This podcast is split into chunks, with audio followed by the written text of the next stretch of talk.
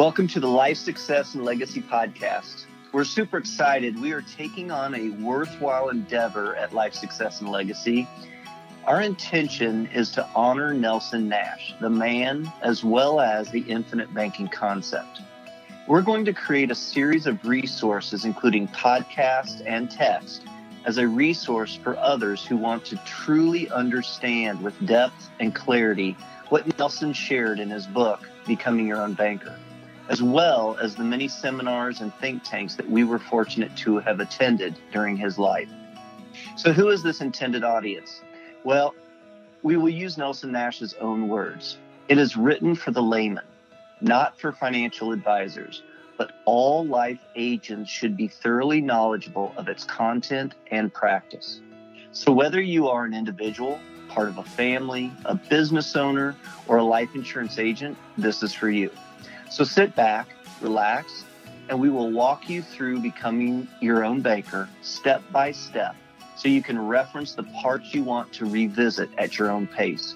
And we might have a little fun along the way. Hey, welcome back to another edition of the Life Success and Legacy podcast. We are making our way through Nelson Nash's book, Becoming Your Own Banker. And uh, Mike and I are really excited about this next section. It's called The Grocery Store. Um, it is on page 15 of the of the fifth edition. Uh, if you're following along in your book, and I'm actually going to start this off with the very last sentence of the section. It says, "If you understand the grocery store, the rest of learning how to become your own banker is a piece of cake." Mm. Well, many people don't understand the grocery store. they do not understand what don't steal the peas mean. They don't understand what going out the front door versus the back door mean. They don't understand why you would charge your family uh, additional on top of the cost of, of the, the standards uh, cost of um, a can of peas. So we're going to dig into this, and I want to preface it this way.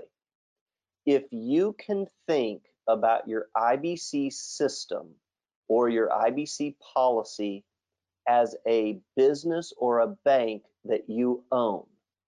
If you have that in your mind, I think that'll help you as we go through this. So think about your policy or your system of policies is your business.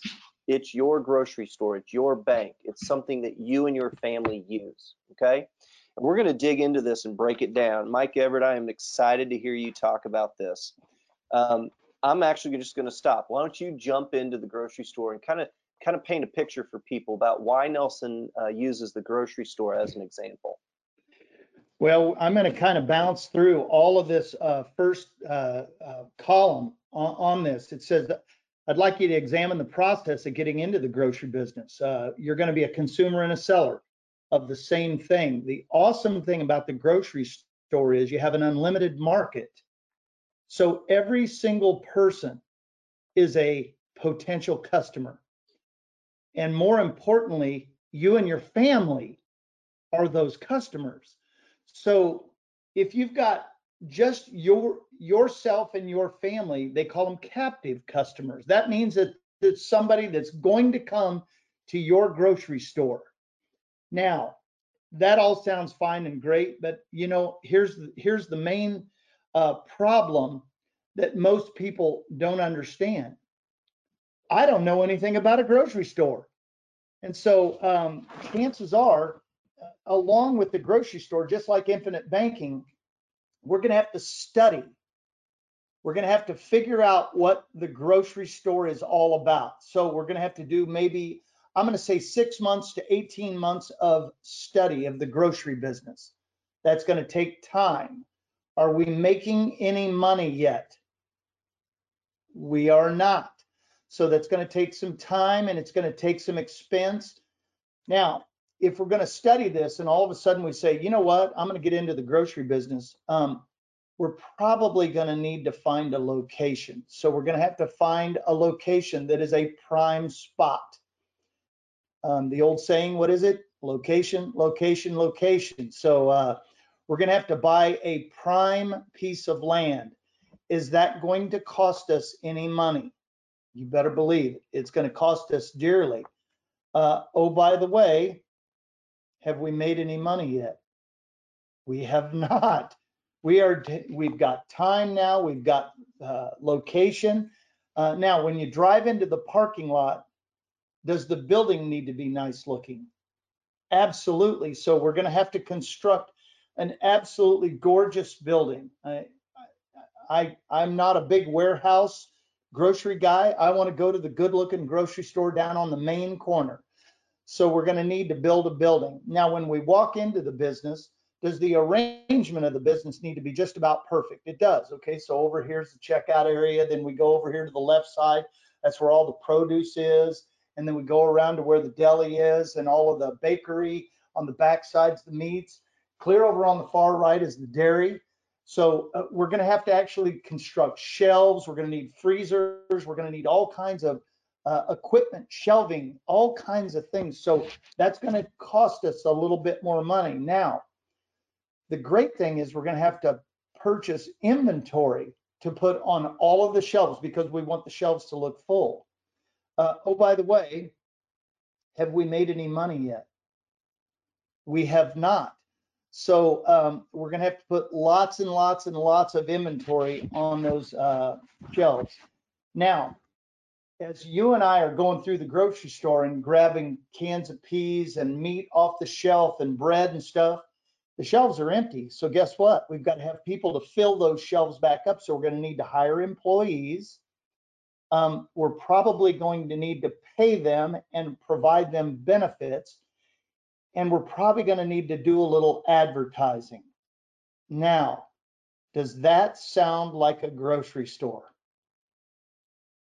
It does. It does.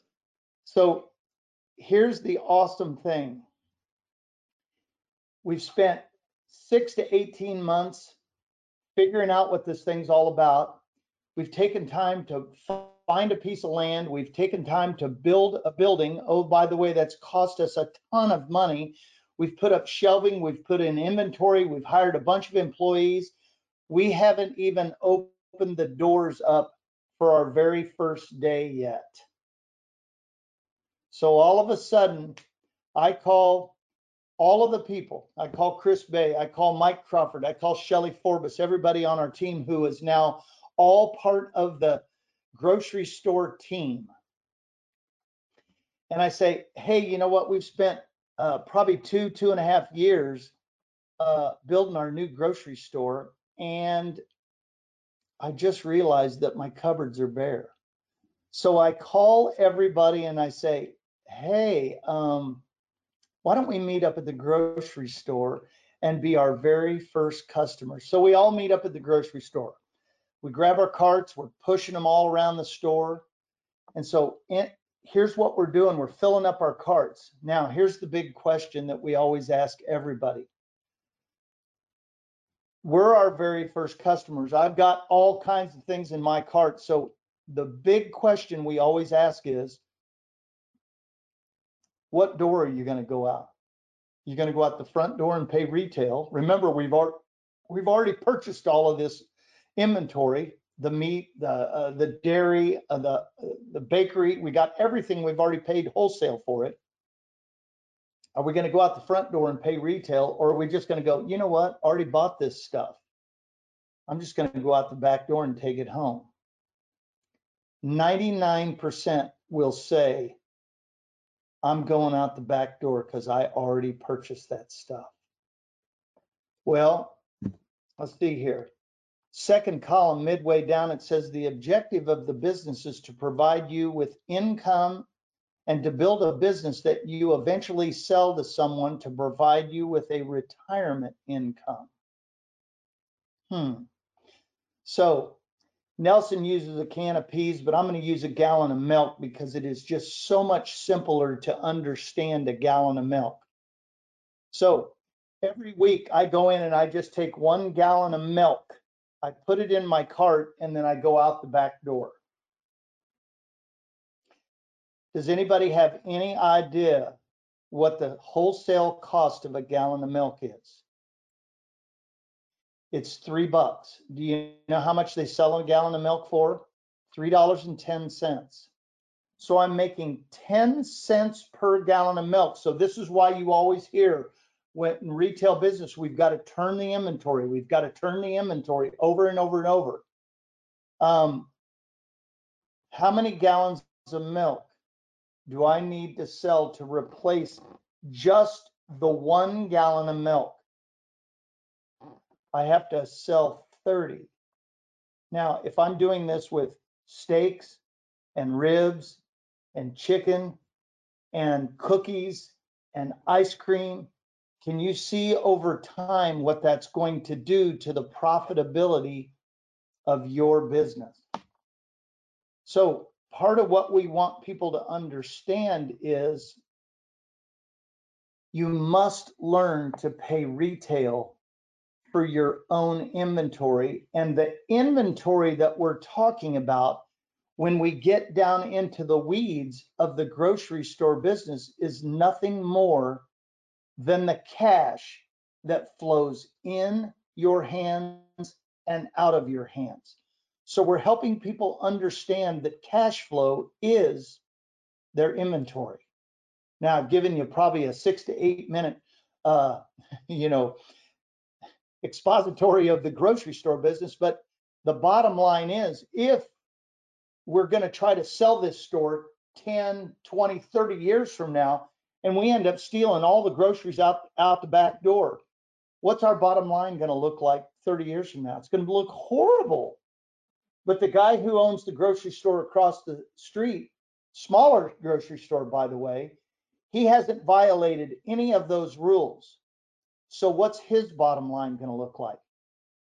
His profitability is going to look unbelievable on paper. So the bottom line is what we want people to understand is you must not violate that principle. Let's let's And it- connect some dots for people because Let's um, do it. because you know a lot of folks who read through the grocery store they're they're tracking when they're just thinking about that but then they're like now how in the world does this connect to my money and my banking system. Let's give an example um, i'm thinking of a client that we were recently talking with um, not quite a client actually we were just starting applications for them and they're getting ready to um, purchase a, a new vehicle and they Mhm. have money in savings and let's just leave IBC policies out of the mix. Let's just say they've got Right. money in a savings account and they're like, okay, uh, we've got enough to pay cash for that car, right? And this is where EVA, economic value, comes into play. That's right. Let's say you're buying a, a $30,000 car. You've got $30,000 in the bank, and so you just take it out and you go pay cash for the car. Then what happens after that if we're applying Nelson's grocery store principles? What Yep. should we do if we borrow our money and go pay cash for something? Should Well, we charge ourselves for the use of that money? Well, absolutely. So, uh, you know, you use a great example when we do the uh, saving money versus uh, borrowing the money. And and if anybody is uh, listening right now, this would be a great opportunity if you ever get a chance to do one of our virtual boot camps where we actually do a video virtual boot camp we go through tons of examples that'll help people understand why this works. But what ends up happening is if you turn around and pay cash for that, you actually uh, thwart the, the compound interest that you possibly could be making on this. So if you were going to do this yourself, let's just pretend that you're a bank and you use this example because in our brains, we're not thinking like bankers. So if we turned around and we were borrowing the money from the bank, would we have to pay an interest rate to the bank? Absolutely. So what we're doing is, by the way, the name of this book is Becoming Your Own Banker. We are setting up dividend paying whole life insurance policies to work exactly like the bank. So in the midst of all of this, the grocery store example is a perfect example of how we're doing this. It takes time to get the grocery store up and going, And then what we're going to do is we're going to show people how to pay retail and continue to build this and turn their inventory over and over and over with infinite banking and the dividend paying whole life insurance policy. We're doing the same exact thing. It takes time to build your system, and then we're going to show them how to utilize the inventory over and over and over and pay themselves retail for the dollars that they would utilize out of their system and then apply economic value added to that. So they would increase the value, increase the potential usage and utilization of their own banking system. Now, Mike, um, in some cases, it can it can feel hard for people to, you know, if, if they've just paid something off, say they paid off a credit card, and they're like, man, now we can pocket that money and, and add to our, our living expenses. And what we encourage people to do is now turn that payment. You've now taken that that outside yep. debt, the credit card, you've now made it inside debt. You want to continue to make that same payment to your system where you get to reuse it. So in the beginning, it can feel like it's a slow process, and I want to transition mm. us to boiling water on this. Okay, yeah. bottom of the of the uh, second column. At yep. the beginning, it may be slow and methodical, and it may feel like this isn't working. But at some point, that flywheel starts to get going. Can you talk about um, Nelson's example of boiling water at the bottom of the second column on page 15? Well, I'll tell you, that was a uh, uh, that was an aha moment for me. I'd heard Nelson talk about this. Okay, so you take a pan of water and you put it on the on the stove, and you know he uses at sea level, but I don't think it makes any difference really where you're at. But how long does it take to get water to heat up? It seems like forever.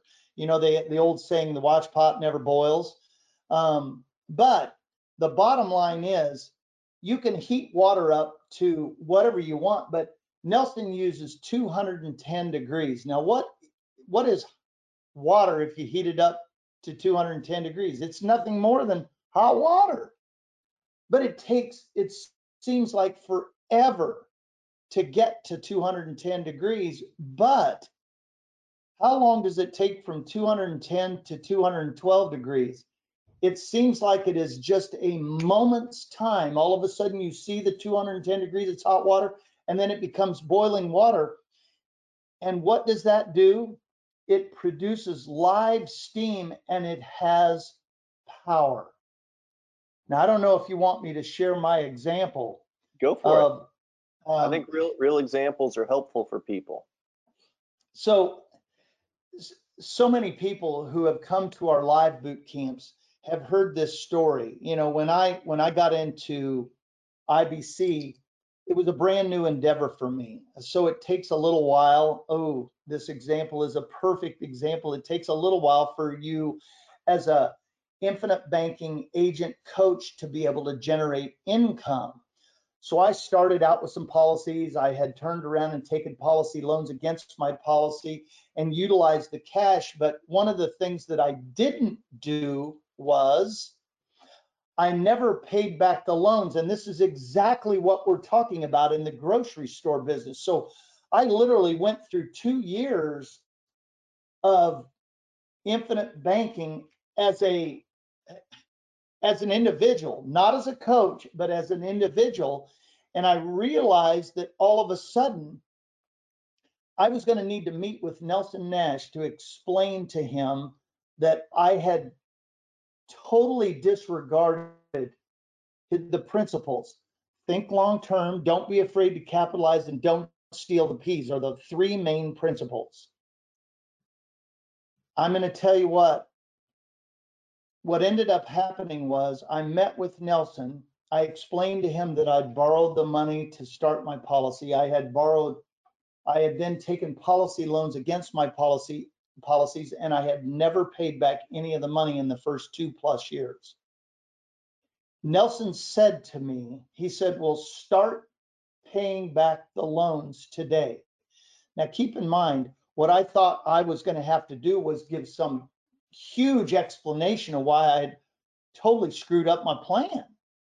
And Nelson made it so simple. By the way, if anybody uh, paid any attention to the last page, it is really uh, of imagination. It is an exercise in simplicity. Well, let me just tell you what I did is I paid my, my first policy loan back the very next month. And I'm going to tell you what happened in my brain. I went from 210 degrees to 212 degrees and it happened just like that.